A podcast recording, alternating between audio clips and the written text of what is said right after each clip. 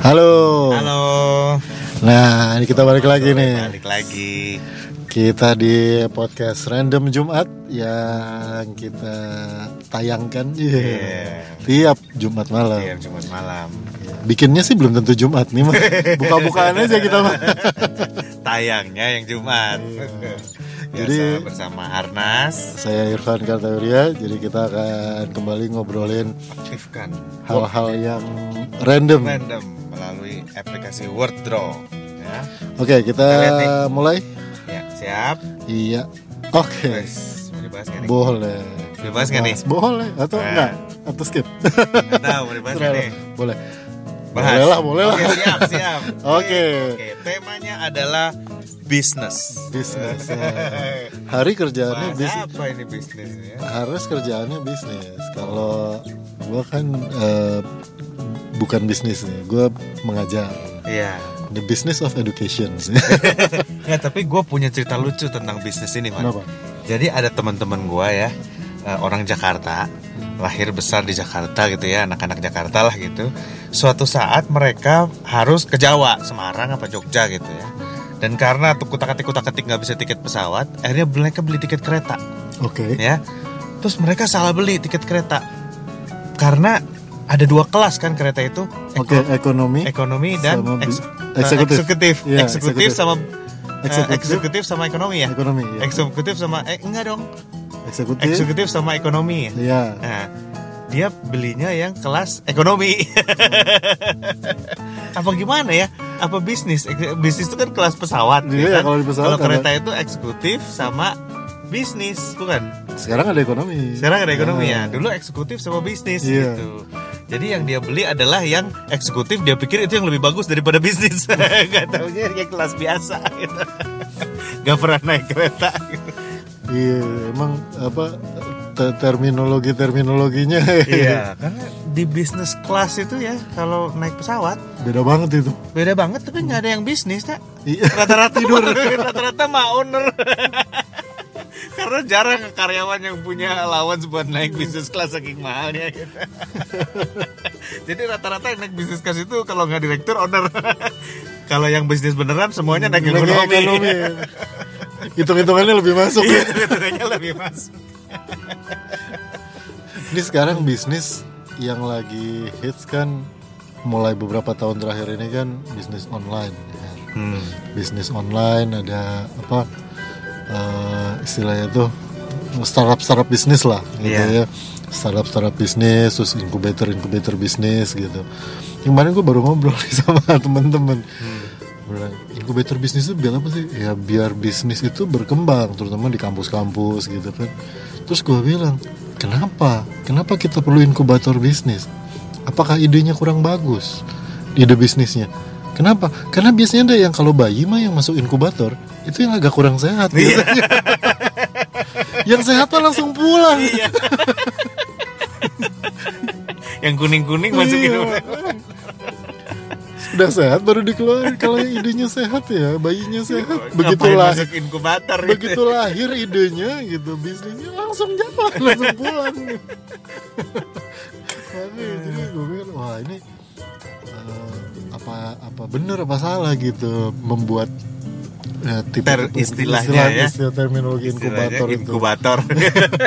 Mungkin inkubatornya yang seperti apa untuk apa anak ayam atau apa gitu ya yang mengembangkan mereka gitu maksudnya. Cuman kalau kita pikir-pikir mah ya ada ada bener-bener salah, Iya. bener-bener bener apa enggak gitu. Tapi emang sekarang doing business itu beda banget sih Van dari banding dulu ya. Dan eh, apa namanya eh, kalau lu ke kan sekarang banyak co-working space tuh, Nah, iya, ya iya. kan? Nah, gue sebagai angkatan om-om kan ya, yang namanya kerja itu kan di ruko gitu ya, mesti ada meja gitu ya.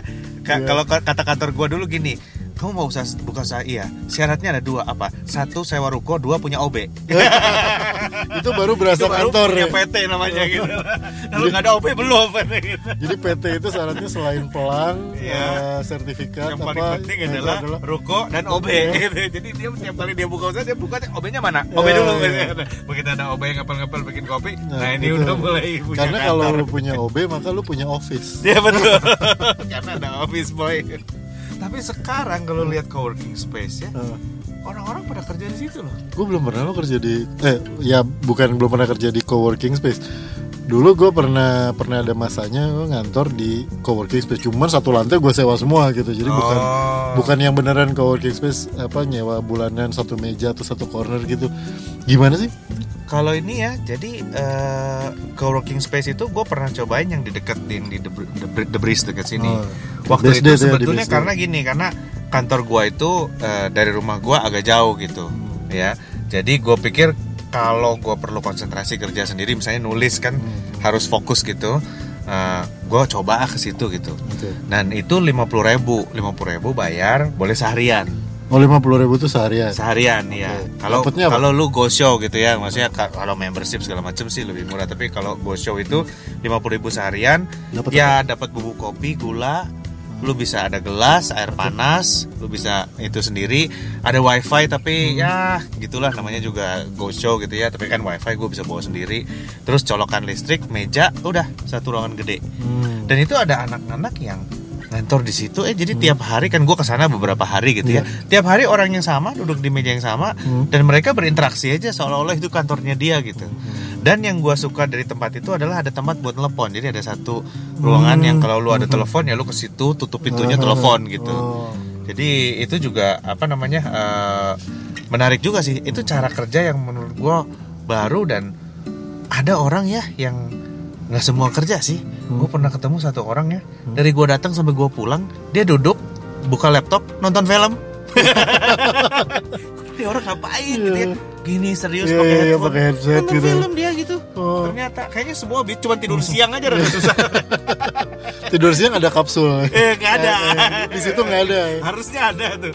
Sediain lah empat kasur gitu ya. Tapi dia ada yang nonton ada yang terus kebanyakan sih kayaknya freelancer kayak wartawan gitu gitulah karena mereka ada yang telepon-teleponan gitu ya Mestinya kalau anak-anak ini ya, kalau anak-anak yang lagi bikin skripsi gitu, lagi bikin disertasi gitu ya.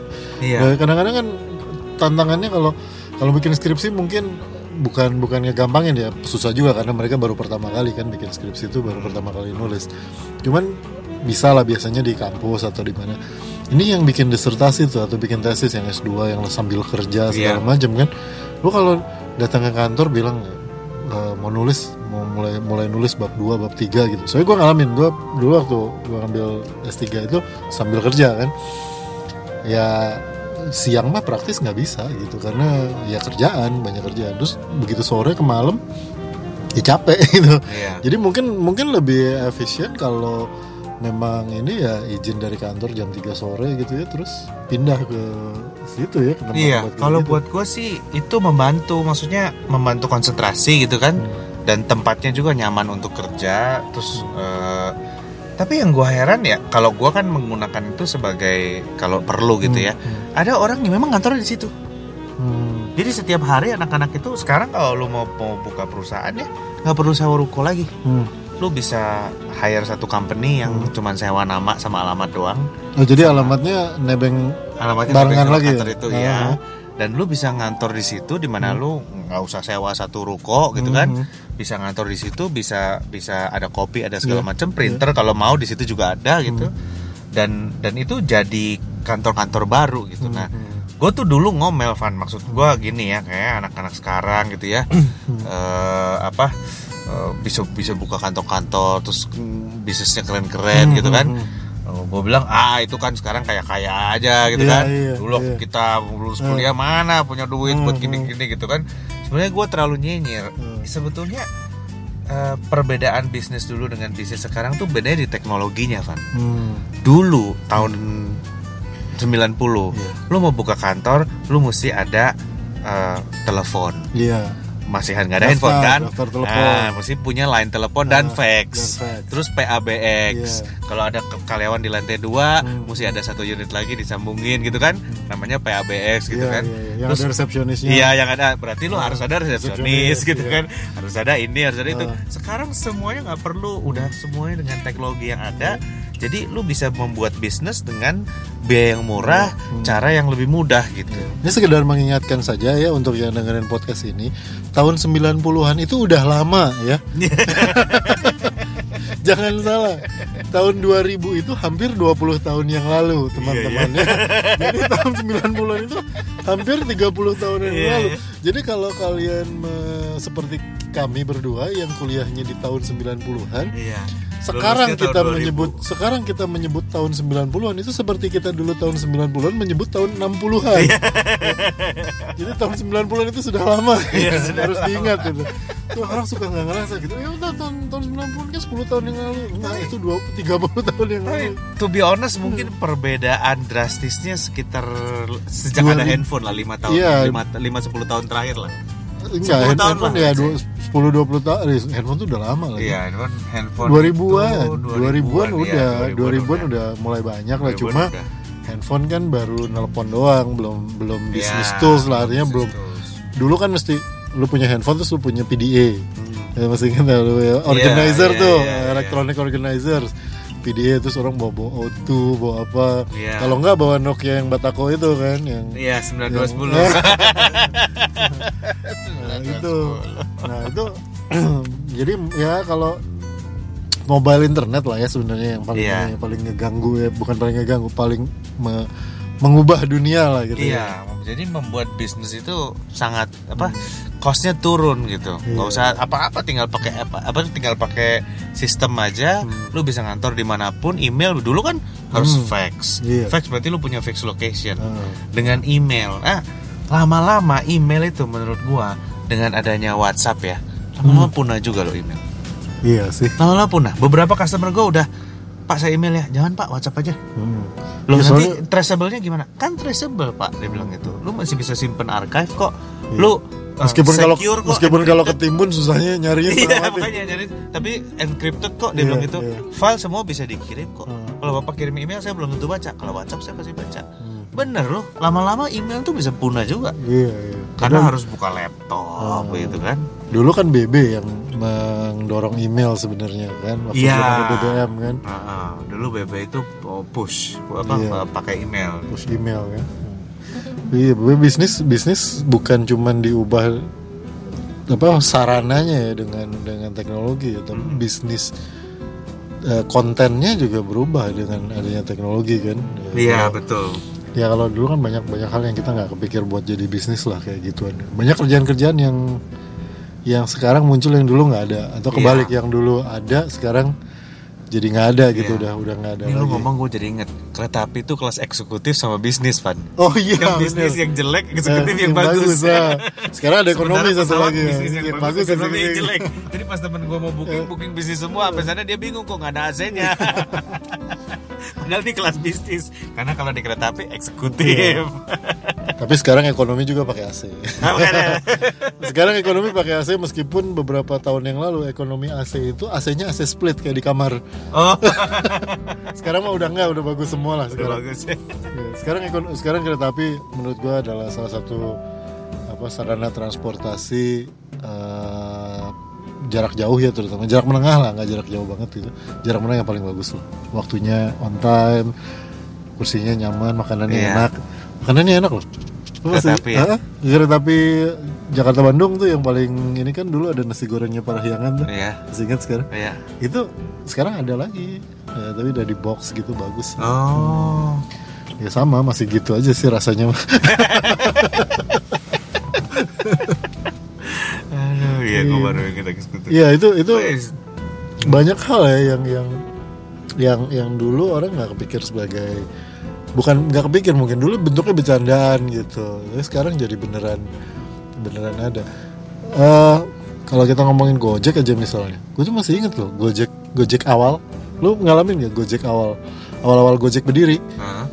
itu kayak pesen taksi ditelepon ditelepon ke operator nanti operatornya ngirim motor kayak kita pesen taksi zaman dulu. Ah kan gue belum pernah tuh. Nah itu gua ngalamin tuh kayak gitu. Terus di motornya ada argonya.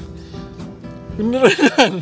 Jadi dulu tuh ada ada Gojek tuh awal-awalnya terus ada ada ininya. Bukan pesaing lah ada yang niru lah gitu ya bisnis konsepnya.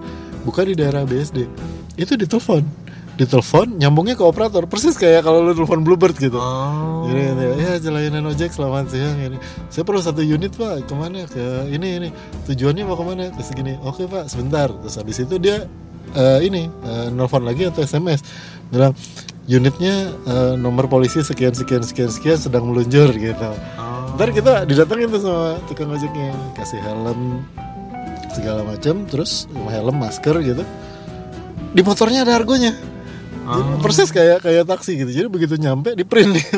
kayak itu itu dulu sih kita bercanda nih ah kayak ginian kayak ini motor jadi taksi motor jadi taksi gitu sekarang beneran gitu kejadian Itu Gojek perusahaannya bukan? iya dulu Gojek kayak gitu sistemnya Oh.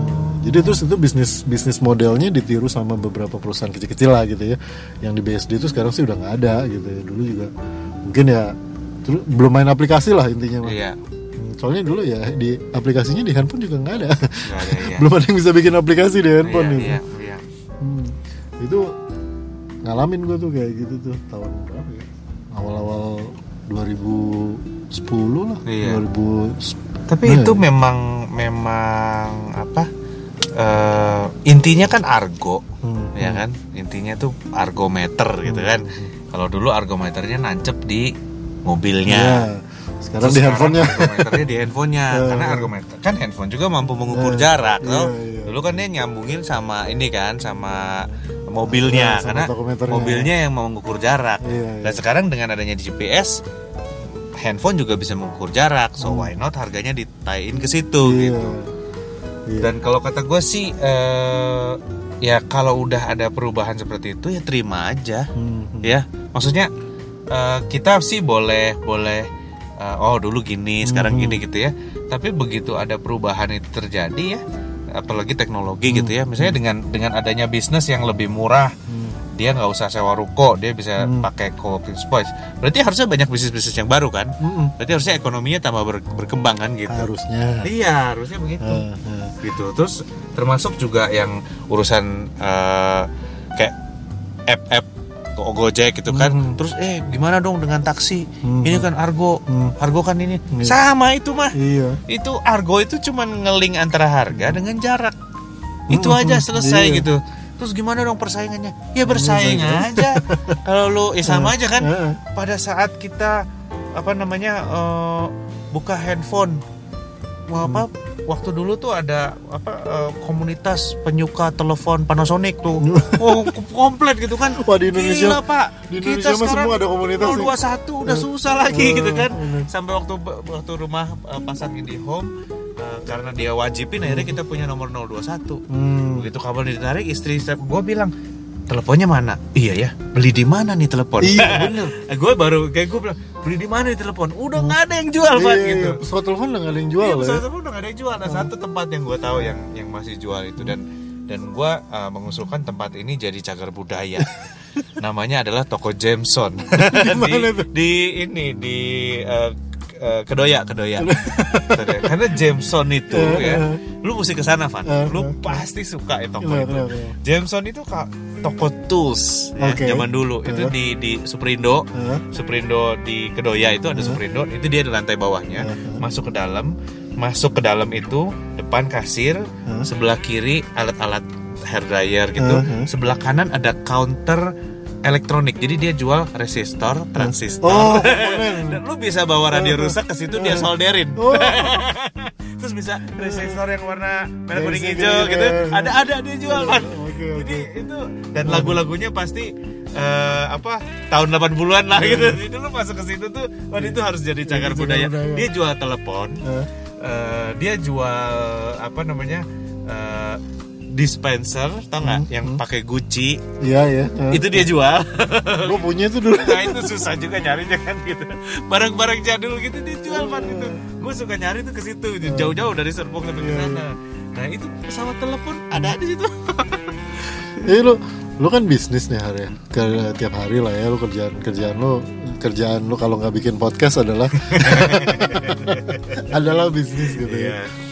Lu ngerasa nggak yang yang ya dan lu udah lama kan gua kenal lu bisnis tuh lu udah lama mulai bisnis laundry dulu ya lu Iya. pernah bisnis laundry money laundering. Bukan gitu bukan itu laundry beneran Iya. kalau hari gua yang money laundering. Suka kecuci duit di, di kantong. Iya eh, dari lu pertama bisnis lu punya apa ruko di mana Iya, gitu terus ini itu segala macam. Sampai sekarang selain tadi lo bilang soal coworking space soal teknologi eh, suasana bisnisnya berubah gak sih? Maksud gue eh, attitude orang gitu. Terus eh, apa eh, apa ke- hubungan customer sama sama lu gitu. Itu itu berubah gak sih jadi lebih personal jadi lebih asing jadi lebih susah apa gimana gitu. Berasa nggak? Berasa nggak Maksudnya Diba- dulu dibanding sekarang. Iya dulu dibanding sekarang. Gua ini kita kan eh, bisnis sekarang itu kan jualan mesin ya. Hmm, Jualan mesin jadi investment lah gitu. Jadi investasi kalau pabrik mau bikin mesin baru. gitu. hmm. Itu tuh caranya sampai sekarang tuh masih tergolong old school lah Hmm. gitu ya. Jadi kita masih visit. Oh iya. kita masih ketemu sama customernya terus kita masih ngobrol-ngobrol Iya, cari iya. tahu dia bagaimana gitu kan Eh, masih old school lah gue sampai kadang-kadang merasa ya ini eh, bisnis yang kita jalanin ini jual-jualan mesin ini eh, apakah akan bertahan gitu? Eh, apakah dia nggak akan berubah juga gitu suatu saat gitu ya? Itu mesin lu lu jual lewat Tokopedia gitu. ya karena nggak ada Van. Nggak ada. Jadi to be honest eh, untuk barang-barang engineering yang Iya, harusnya pemakainya maupun penjualnya tuh canggih-canggih teknologinya cara jualnya adalah cara paling kuno. Oh, iya itu. yaitu ke datang presentasi tawarin. tawarin gitu kan pakai brosur. Ada brosur nggak pak di bawah gitu ya. Lu mesin segede gambar, Iya, brosurnya mah itu dua lembar gitu. ironis betul. Coba cari Tokopedia. Gue mau cari Tokopedia eh, apa ya eh, ini eh, three way valve. Oh, dua oke. inch dua inch satu setengah inch. Nggak ada. Hmm. Hmm. sendal baju batik apa Ada segala macam ada gitu Alibaba nih. Iya, adanya di Alibaba itu pun nggak bisa dibeli kan Iya, gitu. Dan eh, saya gue perlu flow meter nih, Hmm. 200 meter kubik per menit. Iya. Ada nggak? Nggak ada. Jadi somehow industri gua ini old high tech barangnya, tapi cara penjualannya Iya, sangat low school tech ya. gitu. Sangat sangat old school dan kadang-kadang gue merasa eh apa ya nggak nggak ikut dalam arus modernisasi ini gitu. Kok Hmm. Harus- kita masih begitu begitu aja Harus sama gitu. 4.0 itu. iya harus ini tuh kita nggak ikut gitu nggak nggak- yang lain mah. Mungkin mau pakai app mau pakai apa kita juga kita pakai app yuk tapi apa yang mau dipakein gitu? Belum belum ketemu sih Pak. Kalau ada apa-apa masalah customer langsung telepon. Ya. Iya langsung telepon datang berangkat gitu kan. Kayak- jadi masih masih melibatkan traveling masih Iya, melibatkan iya, visit gitu. dan untuk mencapai ke situ sih waduh masih masih jauh ya kalau menurut gua sih nah gua nggak tahu apakah nanti masa depannya bagaimana gitu Hmm. tapi kadang-kadang kalau gua ngobrol sama orang-orang yang bisnisnya di app gitu ya Hmm. terus bisnisnya ya gitulah Langsung ke Kemarin langsung ketemu- ke konsumen kali ya, langsung ke orang. Enggak, Orang jadi gitu ya? dia Enggak. ketemu anak muda gitu ya, bisnisnya apa gini.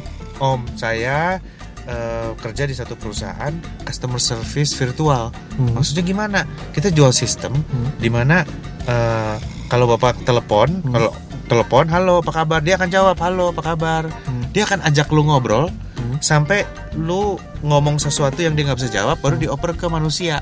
Hmm. Jadi kalau tadinya operator lu ada Iya, iya, 10, iya, iya. ini cuma 4 cukup karena Iya, 6 iya. ini yang ngobrol-ngobrol biasa-biasa aja. intelligence ya. Artificial intelligence yang menjawab suaranya. Hmm, hmm. Pikir gila dia anak gitu ya. Bisnis dengan siapa? Dengan ini, dengan ono, dengan ono gitu ya. Hmm, Dan gue merasa ini kok bisa ya gitu. Ya, ini kok begini caranya gitu. Iya. Apa yang diimpor nggak ada, yang dijual juga nggak ada gitu. Tapi tadi lu, lu bilang eh, jual-jual mesin, jual alat canggih-canggih gitu ya, alat-alat investment lah gitu di di online shop atau apa di di marketplace lah, online Iya. marketplace gitu kan nggak ada gitu.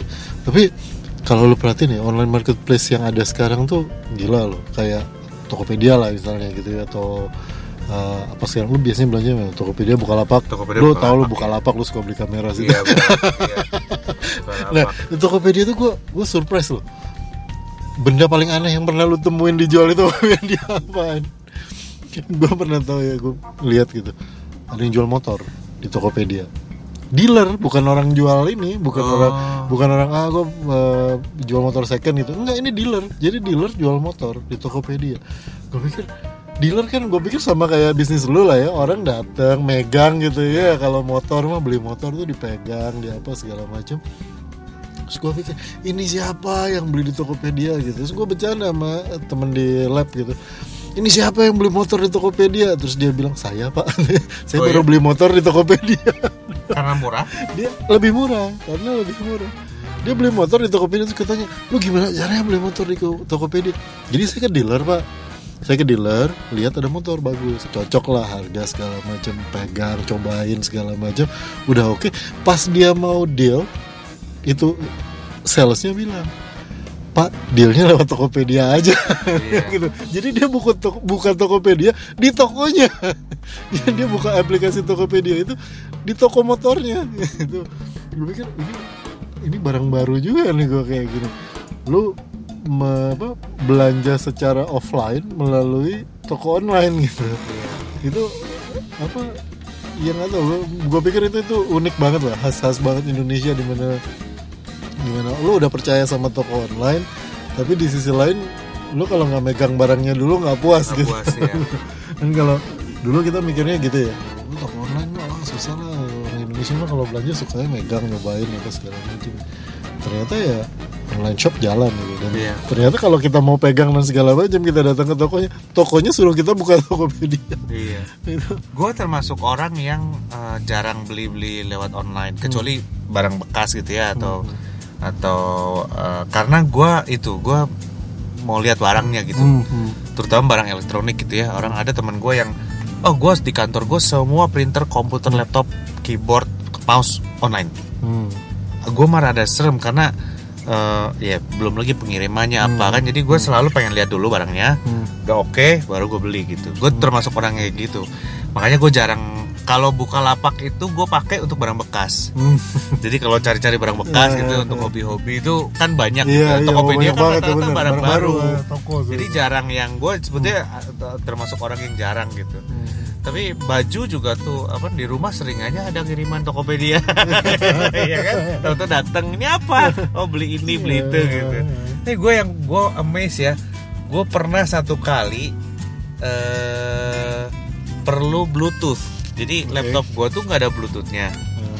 Terus oke terus gue perlu Bluetooth pemancar Bluetooth Oh karena yang dongle yang kecil itu ya? ah dongle kecil itu Eh, kan udah jarang gitu iya, kan iya. akhirnya gue nemu di Tokopedia Hmm. dibelilah sama gua harganya cuma tiga puluh ribu atau Hmm. berapa terus kok gak nyampe gitu Hmm. terus gua track lu tahu tokonya ada di Rembang Oke. jadi sebuah toko elektronik di Rembang menjual Bluetooth radio yang harganya cuma tiga puluh ribu dia kirim sampai ke Serpong nyampe di tangan gua amazing gitu gua bilang itu kalau lu tahu itu tokonya di Rembang lu mending beli di Jameson ini. Iya. gua males aja nyetir ke Jamsonnya gila gua bilang jauh amat dari Rembang gitu. Iya. tapi that's itu that's the power ya Iya, of, iya. of uh, teknologi gitu ya Eh. merubah caranya orang berbisnis gitu tapi ya di industri gua tuh sayangnya belum, Belum, gitu ya. Uh, apa mungkin suatu saat akan datang tapi uh, kayaknya nggak tahu deh caranya dari mana gitu Iya. Dan pada kalau saat itu tiba nanti eh, lu bisa cerita sama sales sales muda lu gitu ya. Zaman Om dulu. Kita kalau ada itu customer dateng. iya, dateng video conference juga sekarang juga bingung kan gitu kita pernah coba video conference gitu kan? Halo halo ya gimana? Halo. Akhirnya pulang-pulang capek gua. Halo halo terus. Bapak di mana? Lampung saya terbang ya besok gitu Oke guys, nah, oh, gue kayak ini kayak vlogger sih. Oke guys.